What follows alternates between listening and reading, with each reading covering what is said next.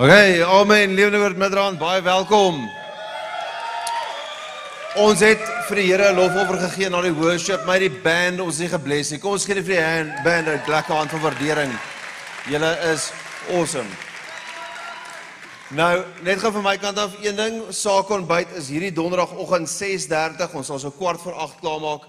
Dit is gratis, maar jy moet vooraf registreer want ons moet weet vir hoeveel ouens, hoeveel persone om gereed te maak vir donderdagoggend. So as jy belangstel aan sake ontbyt, as jy enige manier vir jouself werk, wil ek dit baie sterk aanbeveel. Um, maar ons moet asseblief jou registrasie kry op die heel laaste, so teen môreoggend 9uur om daai bespreking net vas te maak. So jy kan by die inligtingstoonbank 'n draai maak of sommer dit op die aanlyn toonbank um, gaan kyk om vir die saak ontbyt, registreer daarvoor soos ek sê môreoggend 9uur moet ons daai getalle net afsluit.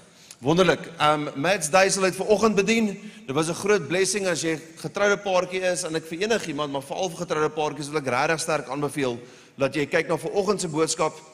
En dis een van daai boodskappe vir 'n getroude paartjie wat jy wat julle as 'n paartjie, ek dink so 2 of 3 keer miskien na die bediening daarvan nog steeds moet saam kyk en bietjie moet deurpraat want ek kan vir jou amper waarborg uit alles wat gedeel is is daar iets wat nou vir jou uitstaan wat jy nou kan werk en dan weet as jy dit weer kyk oor 'n week of wat is daar miskien iets anders waarna jy kan fokus. So ek wil dit regtig baie sterk aanbeveel.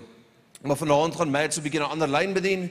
Ehm um, so as jy uh, dieselfde geld as seker vanaand se boodskap, maar ek wil graag vra dat ons ons hande na toe sal uitsteek, dat ons ons seën, ons harte oopstel dat die Here deur haar ons kan bedien vanaand. As jy nie weet nie, sy gaan in Engels bedien.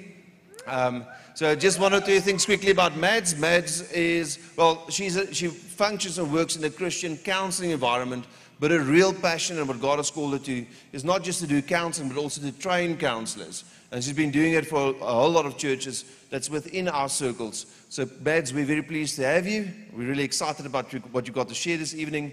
And um, let's pray for Madz and, and open our hearts. And if you're comfortable, please extend your hands.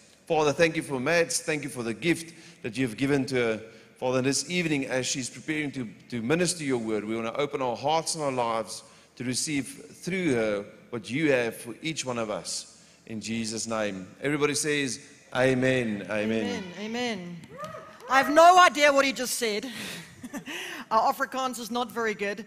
In fact, when we were driving up here this morning, my family came with me, and I've got two boys, Josh and Levi, they're seven and nine. And I was telling them what the pastor of the church's name was. I said, his name's Werner.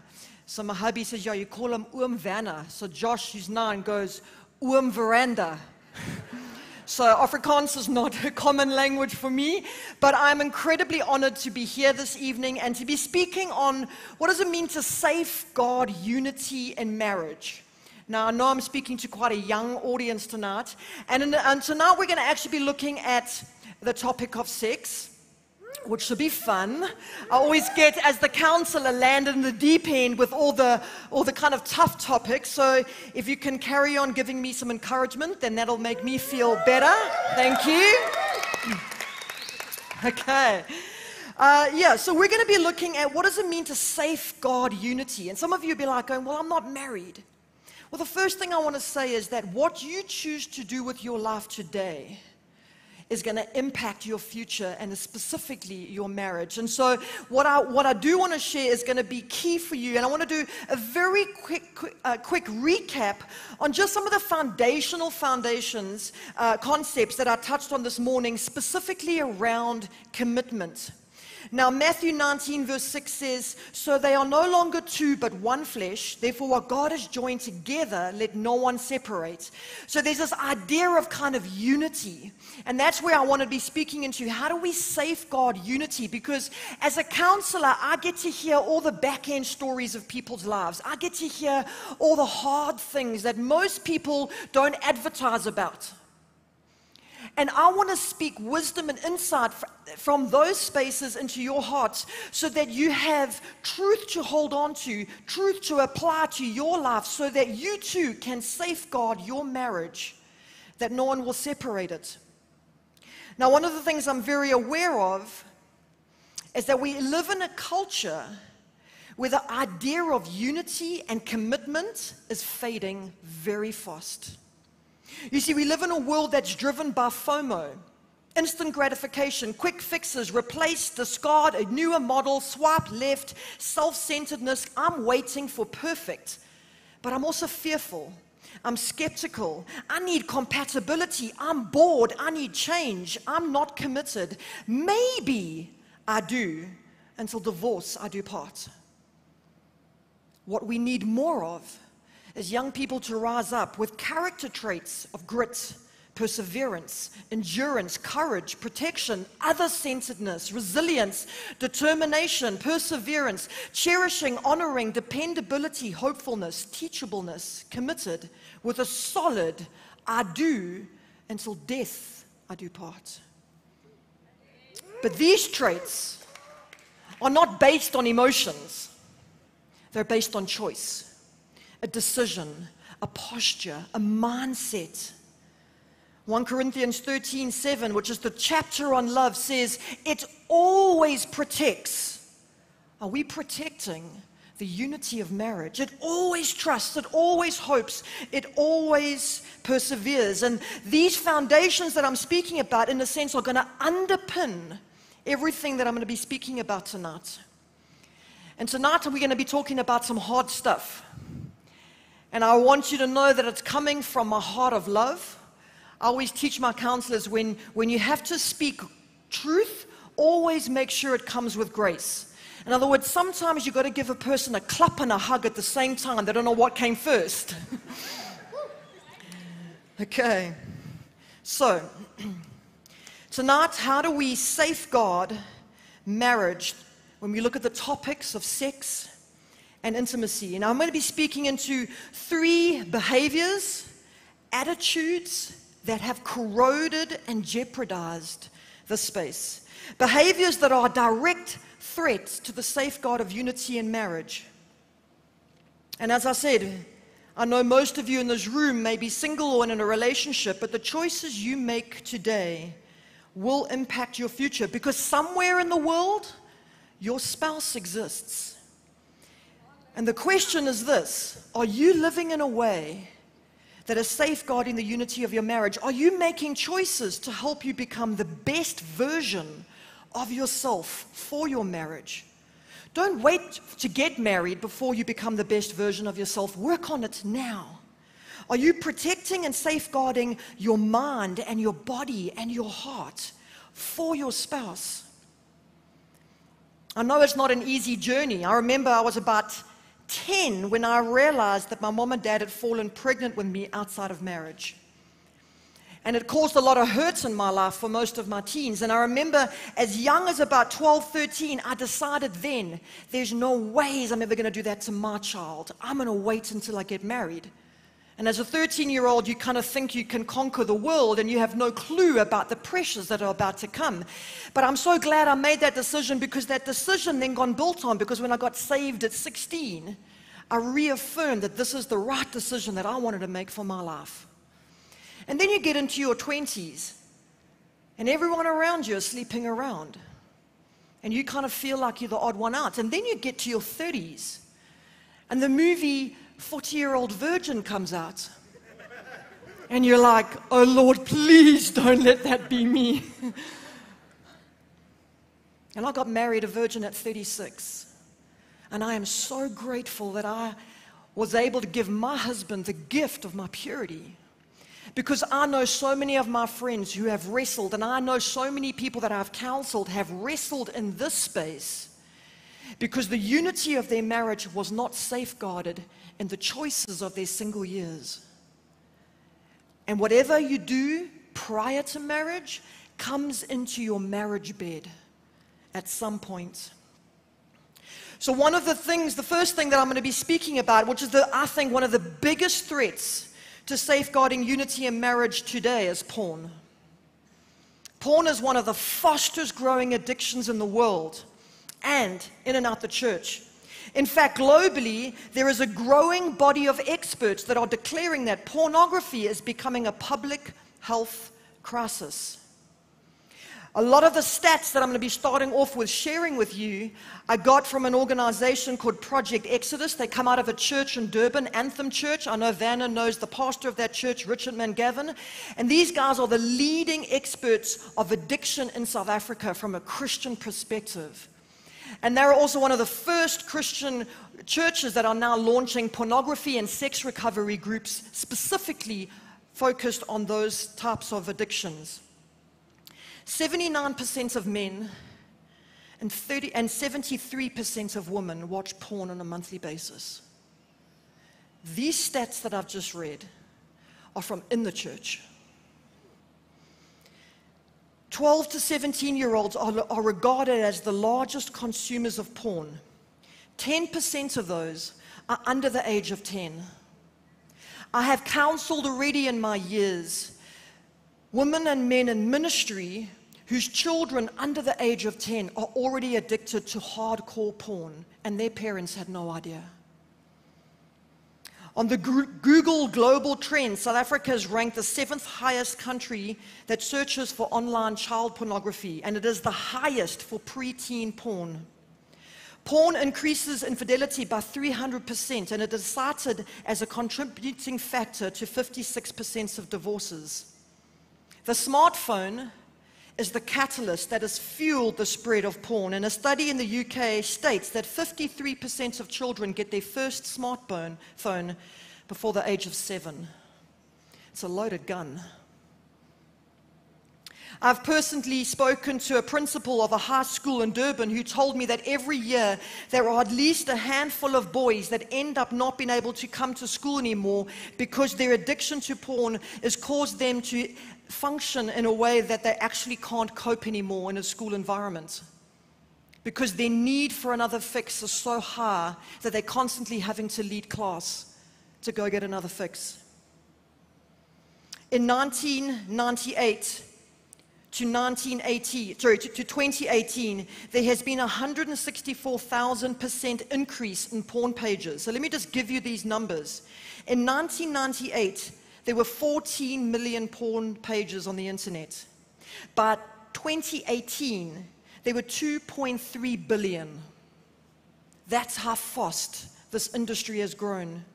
UNISA did a study in Gauteng at secondary schools in 2017, and it was reported that between what's two thirds of all learners are generally exposed to porn. Most of it was unintentional because you see the algorithms out there on the internet are designed that they find you.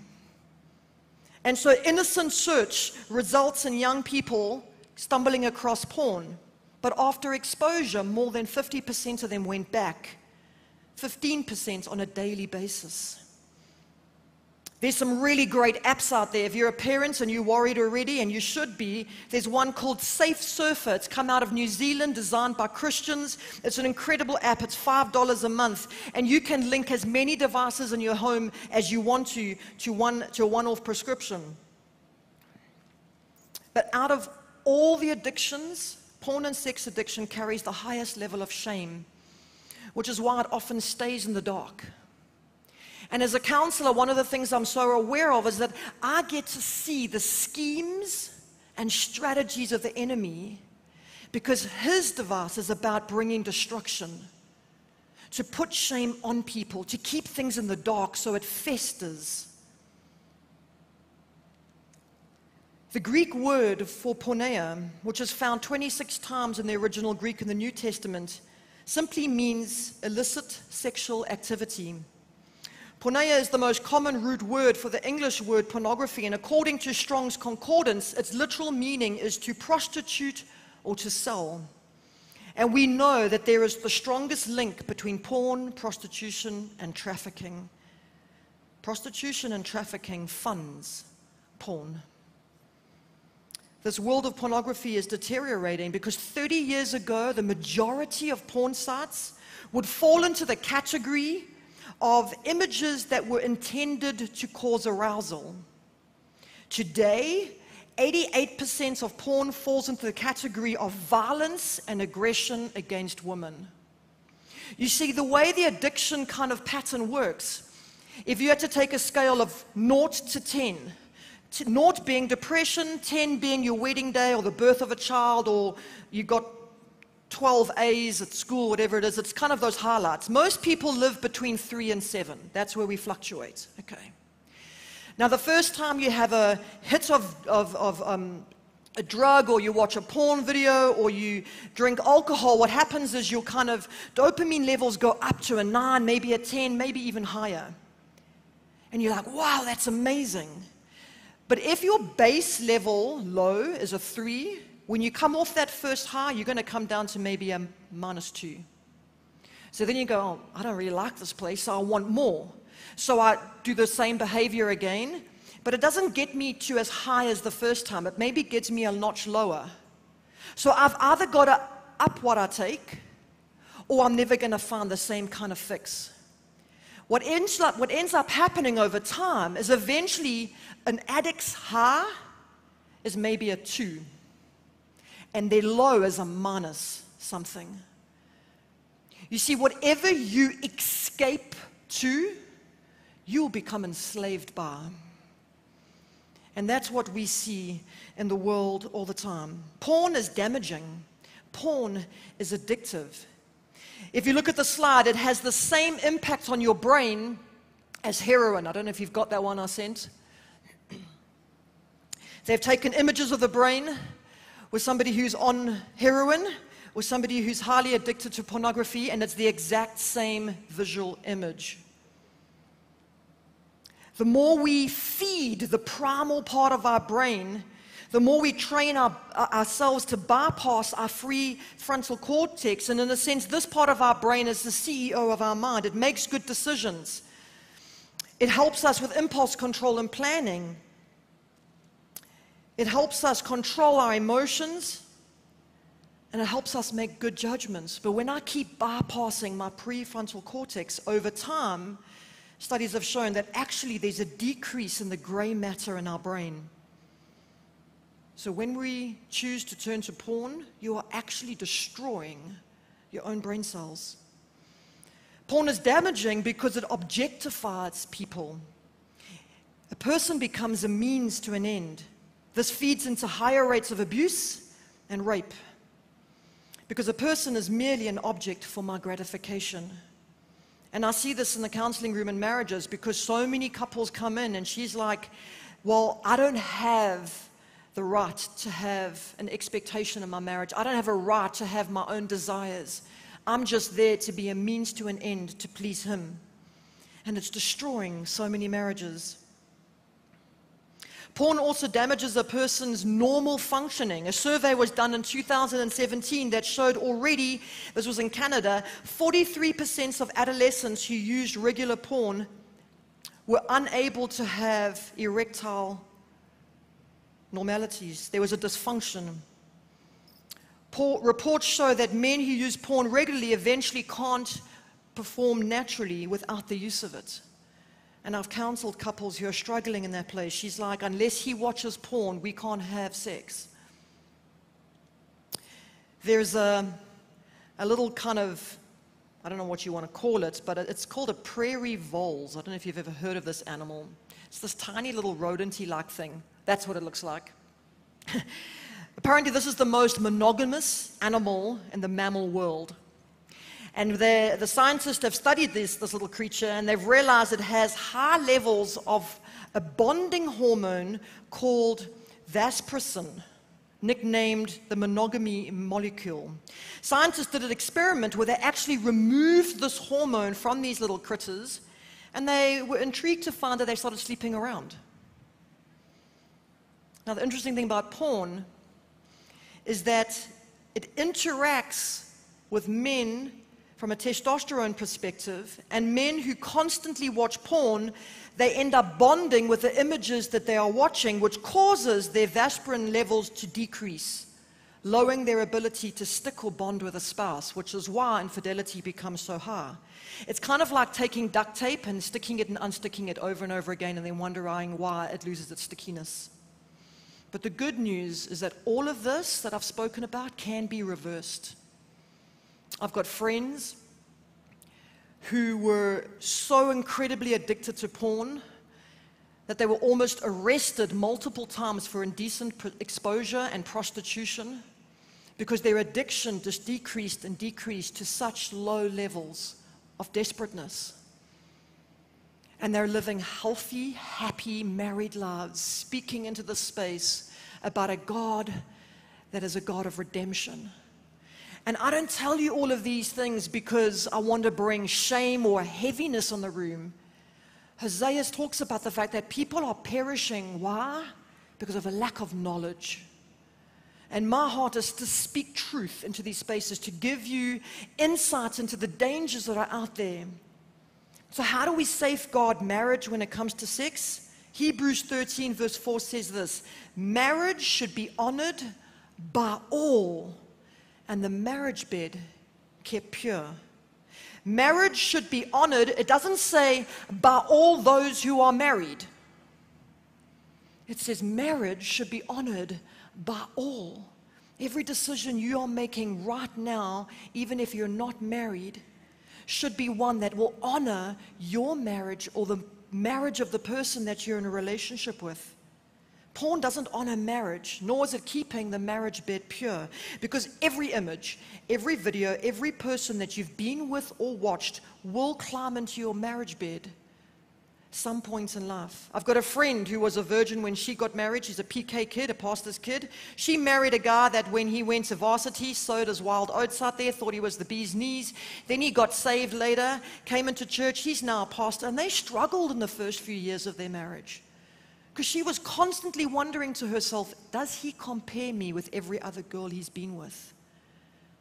And she wasn't able to relax. She wasn't able to put her mind into that process because she was petrified that she wasn't good enough.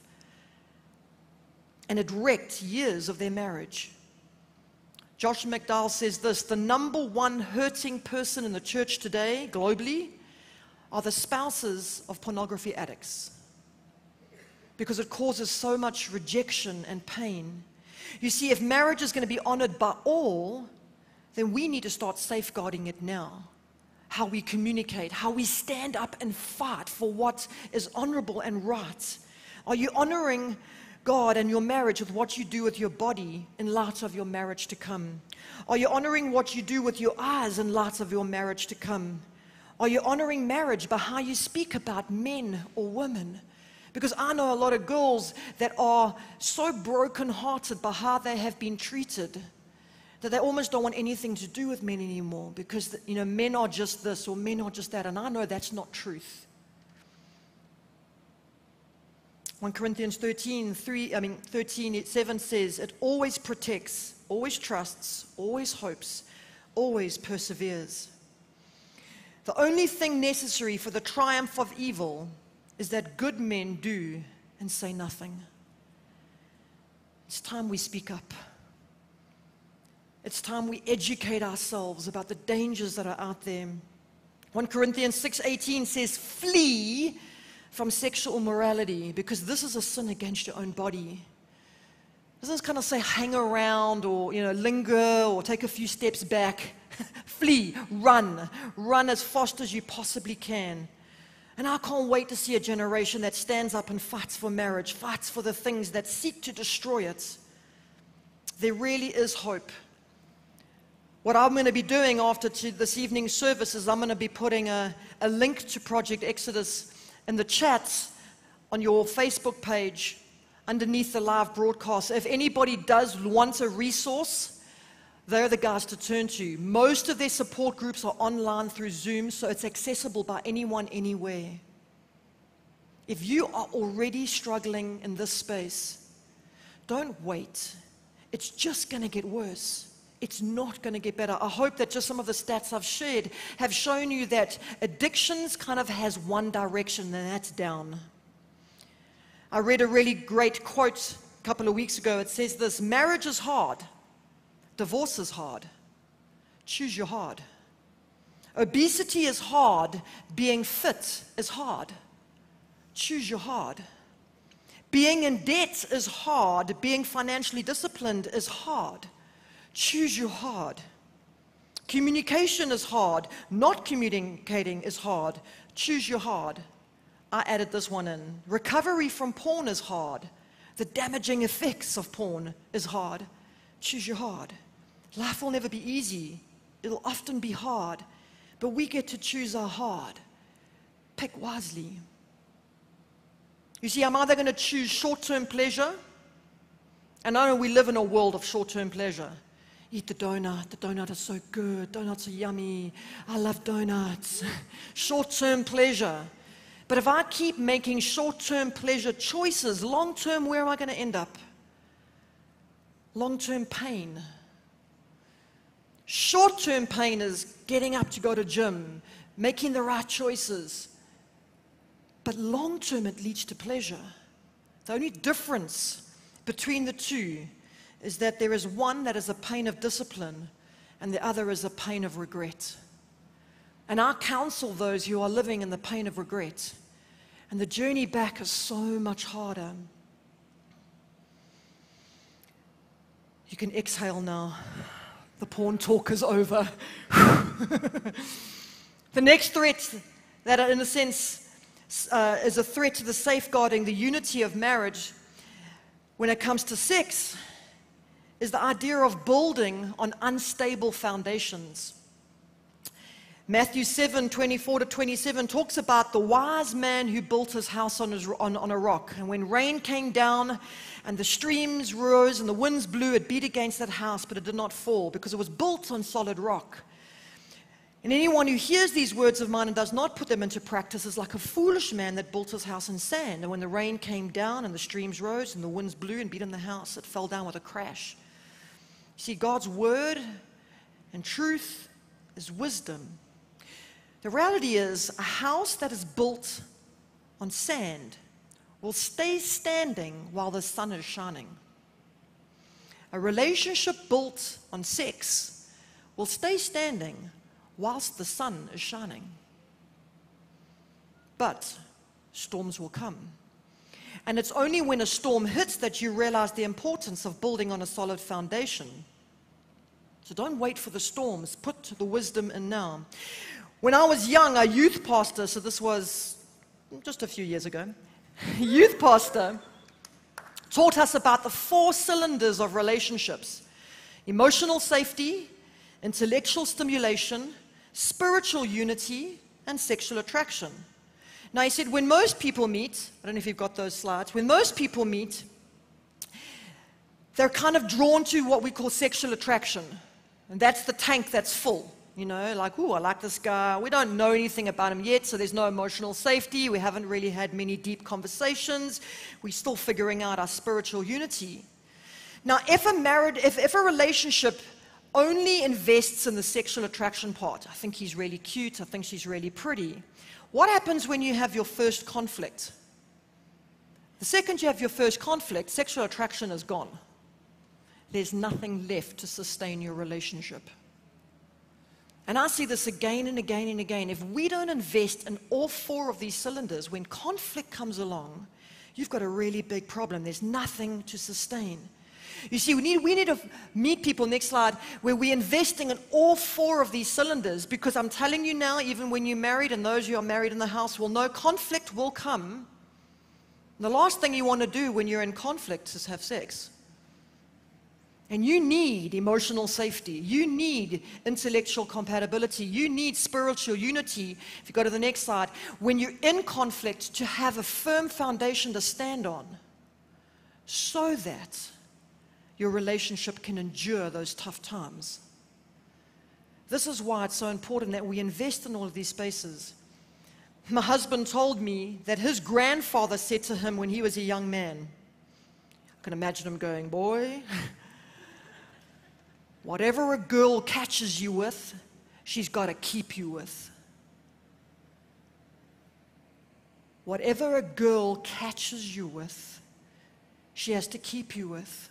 Girls, if you try and use your body to catch a man, you better make sure you keep your body in top notch because that's what you're going to need to use to keep him.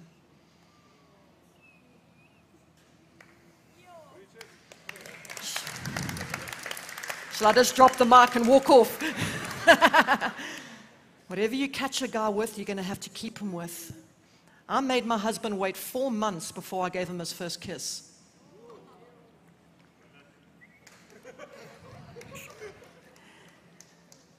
And this November, we'll be married for 11 years.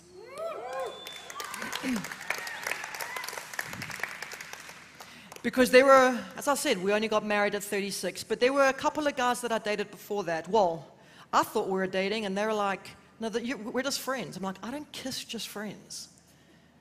And then I realized, you know what, things are changing so fast where nowadays a kiss, actually nowadays sex is just considered a hug or a handshake. It's devaluing things. And so I decided before I met him, the next man I marry, the next, yeah, the next man I kiss, I need to marry. Did I get that wrong? The next man um kiss. Yeah.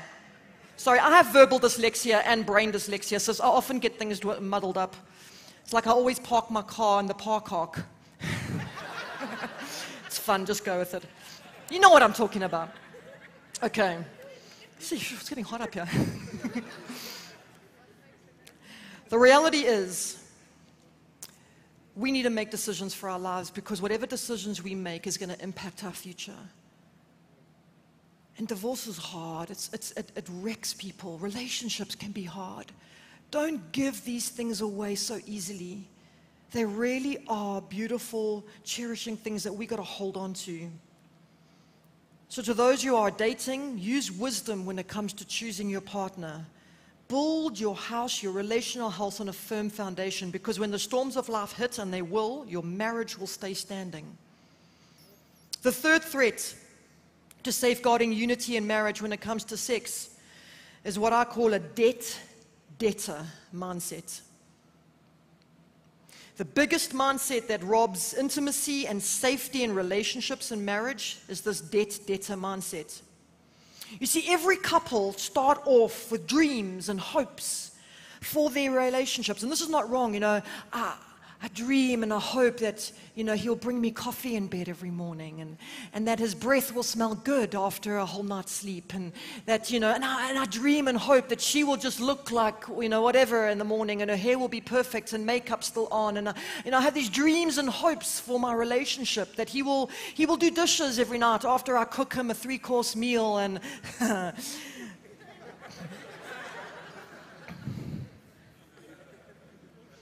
But somewhere along the journey of the dreams and the hopes, it turns to an expectation. It's no longer just a hope. I expect you to do this. I expect you to do that. I counseled a couple where he would take his wife on lavish holidays and then he expected sex. He said, Well, but look what I've done. And whether she felt like it or not, she felt like I have to that's not love. That's a debt debtor relationship. You owe me. How many of you have a loan with a bank for a car, for studies, for a house? The bank doesn't desire you to pay them back. They expect you to pay them back. And if you do pay, there's no letter of gratitude. Like, I'm so grateful that you paid us back the money that we loaned you. Thank you so much. But if you don't pay, you get a letter of demand. You see, a debt debtor relationship robs intimacy. It turns it into an you owe me relationship. There's no appreciation, no intimacy. How do we break a debt debtor mindset when it comes to relationships? I guess the question you've got to ask yourself is what does anybody owe you? The answer is nothing. Ephesians 5 21, 5 22, and 5 25 says this. And further, submit to one another out of reverence to Christ. For wives, this means submit to your husbands as unto the Lord. For husbands, this means love your wives just as the phrases that I want you to focus on is out of reverence, as to the Lord, just as. You see, here's how it works Jesus gave his life for you and me, he paid the price. That's like you being in millions and millions of rands debts, and somebody comes up to you and goes, You know what?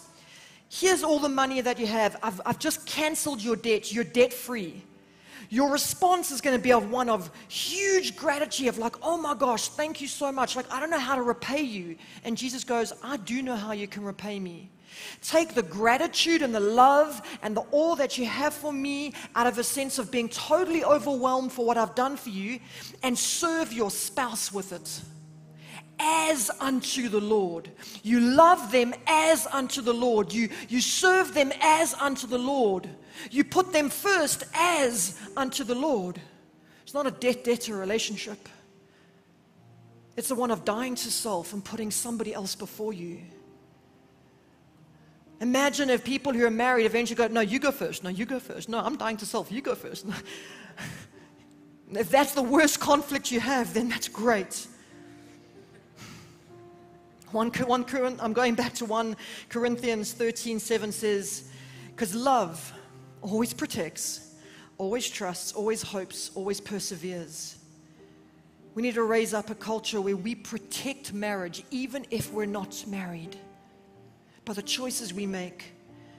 The marriage bed should be kept pure by all. We need to live in a, in a world that doesn't want to honor marriage, and we, not, we need to start being spokespeople into a place that, that honors marriage. We need to make sure we're building on right foundations where we put each other first. You see, when we put these types of practices into practice, we're going to start to change a culture. One of the things I'm most passionate about is working myself out of a job. I want to give people tools and insights into the dangers of how people are doing it wrong. I always say there's three kinds of people in the world those that learn from their mistakes, those that learn from the mistakes of others, and those that just don't learn. Which one are you? You've got truth today. You can make a choice of how you live the rest of your life. My hope is that you choose truth. Can we all stand?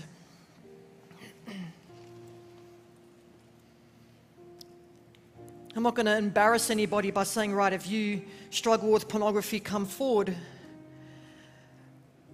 But what I do want to say is that if you really are struggling, and I know, I know there are people here struggling already. Can I encourage you that as you lean in now, the last chorus of the song we sung right before I started to speak was talking about how the prodigal comes home and it intersects with truth and grace. A father that goes, You know what? I don't care that you've been in a pigsty. I love you and my, you're my son, you're my daughter. It's time to come home. What I love about the story of the prodigal son is that it was when he was in the pigsty that he said to himself, It is better back home. And that's what my prayer is for you. That's not. There might be people right now that feel like in their minds and their hearts and their spirit, they are in a pigsty and they don't know what to do with it and they feel so ashamed. But when the prodigal started his journey back home, the father came running for him. And when you start your journey back home, I know the Father's going to come running for you. So, Father, I just lift up every person here. You know where they are. You know the messes they're in. You know the pain that they have. You know the, the shame that so many carry. Father, I pray that today prodigals will start to come home. They will say, Hey, I need help. I can't do this anymore. I am in a mess. And Father, I pray that you will meet them with a ring and a robe, that you will speak life, that you will speak love, that you will speak redemption, that you will speak recovery, that you will speak truth over your sons and daughters, that who they are is not dependent on what they've done, that who they are is the fact that you knit them together in your mother's womb that they're precious to you, Father. And so, Lord, I pray that right now that you'll minister to those who are hurting, to those who are broken, to those that are lost, and that you will call prodigals home. We pray these things, and all God's people said, Amen.